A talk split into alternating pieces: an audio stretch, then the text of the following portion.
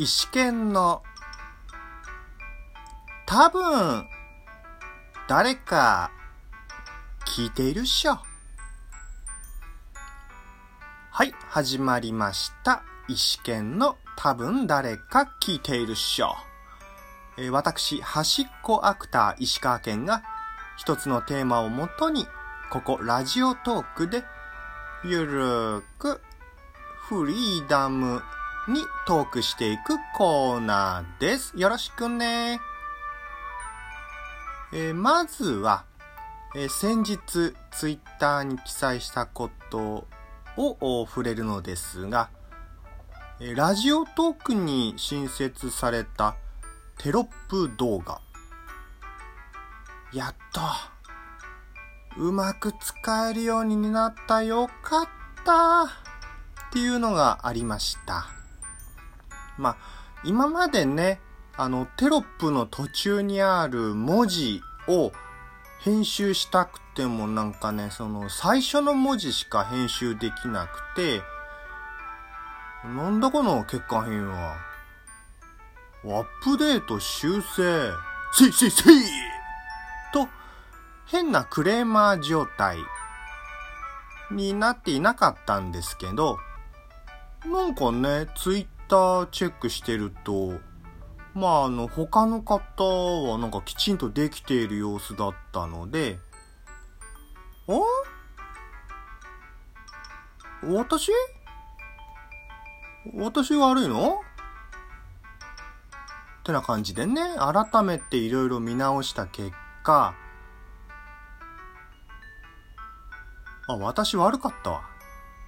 って感じでしたね。あの、テロップ訂正のところで、あの、下にスクロールすると、あの、文字の部分部分が見えて、そこでね、訂正できる箇所だったんですね。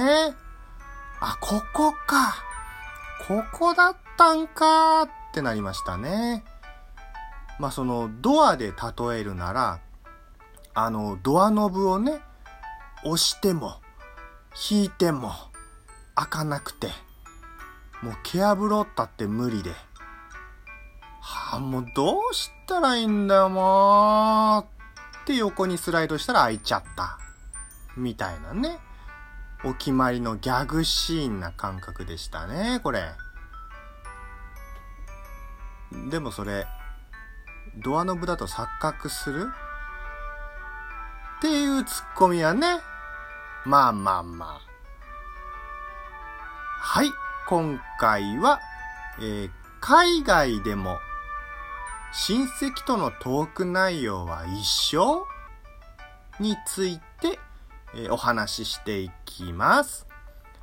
まあこれ先日ね、あの、縁あって、中国人の留学生の方とお話しする機会があったんですけど、まあそのいろいろ話す中で、ふとね、あの連休の時って中国の実家に帰るんですか？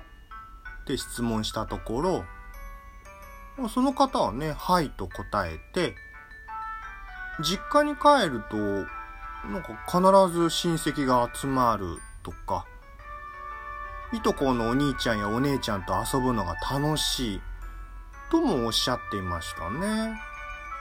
まあその方は一人っ子なので、いとこのお兄さんやお姉さんと戯れるのが兄弟のような気持ちになれて楽しいんだって言ってましたね。へー。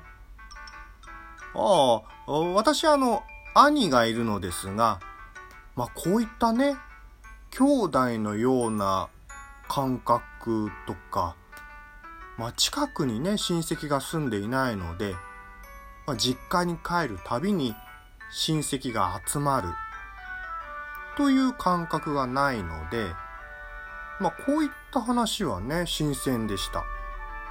まあ、探せばね、日本にもこうした同じような人がいそうな気はしてます。いるでしょうね。そういった方に会えんのかな？あまあ、会った時は、よろしくお願いします。さて、えー、その後なんですが、私がね、親戚とどういう会話してますって聞いたんですね。もうね、これあの、共感してくれる人多いと思うんですが、結構大変ですよね。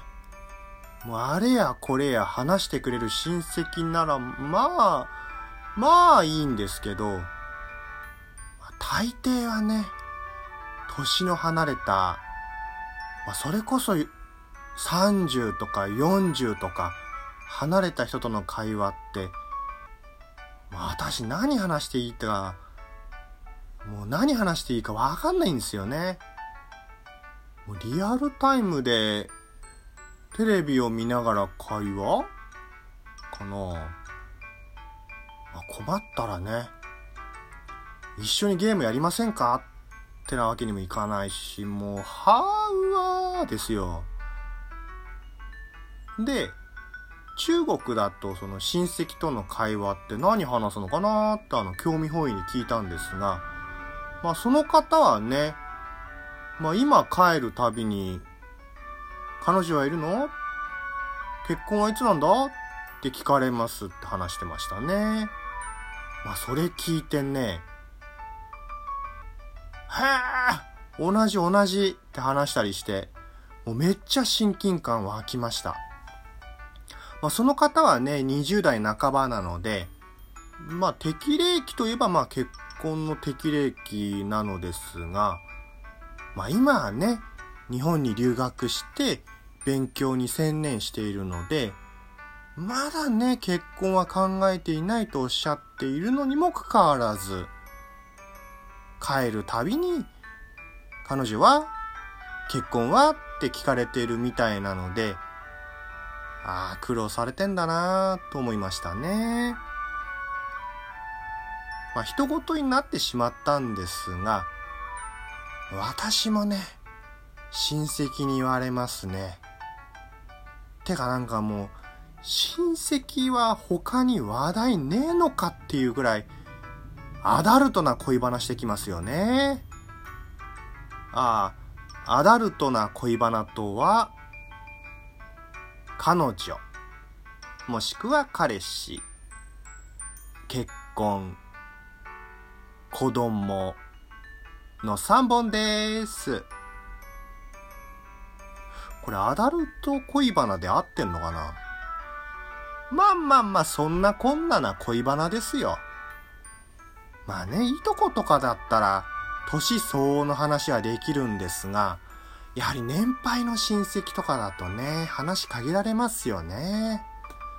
あまあ世代としてはしょうがないんでしょうが、まあせめてね、年配向けの恋バナ以外で会話したいですね。はい。まあそこで、まあ今度はね、逆に自分が30も40も下の人と会話をするとどうかなっていうのをまあ想像したんですけど、あまあそれぐらい離れていると小学生になっていないくらいですかね。はあはあ、はいはい。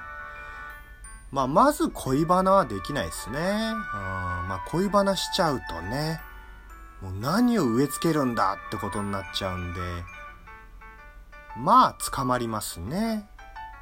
あまあ親戚といえども容赦なく通報してくるでしょうしね。はい。まあ私もそれがいいと思います。もうやはりね、厳しくしてくれなきゃね。もうこれも修行ですよ、修行。捕まる修行って何だって話ですね。はい。まあその改めて考えると、まあ、まあ、子供のおもちゃで一緒に遊ぶんだろうなっていうのは想像してますね。うん、まあでも今の子ってインターネットとかね、なんかその詳しそうだから、まあ一緒に動画見てキャッキャしちゃうかもしれませんね。うん、子供向けのアニメってまあ大人が見てもね、面白い時あるので、本当なんかね、一緒に動画見てキャッキャしてそうですね。うん、キャッキャ、うん。まあ、いずれね、テレビじゃなくてこのネット動画を一緒に見るっていう光景を想像すると、ああ、時代って変わってんだなって思うのかな？はい。まあこれあくまでイメージの話できてんですけどね。うん、まあ、私の話からね、その先ほどの留学生の方にま戻すんですけど、まあ親戚との会話って国関係なくまあどこも一緒なんだなとちょっと安心しました。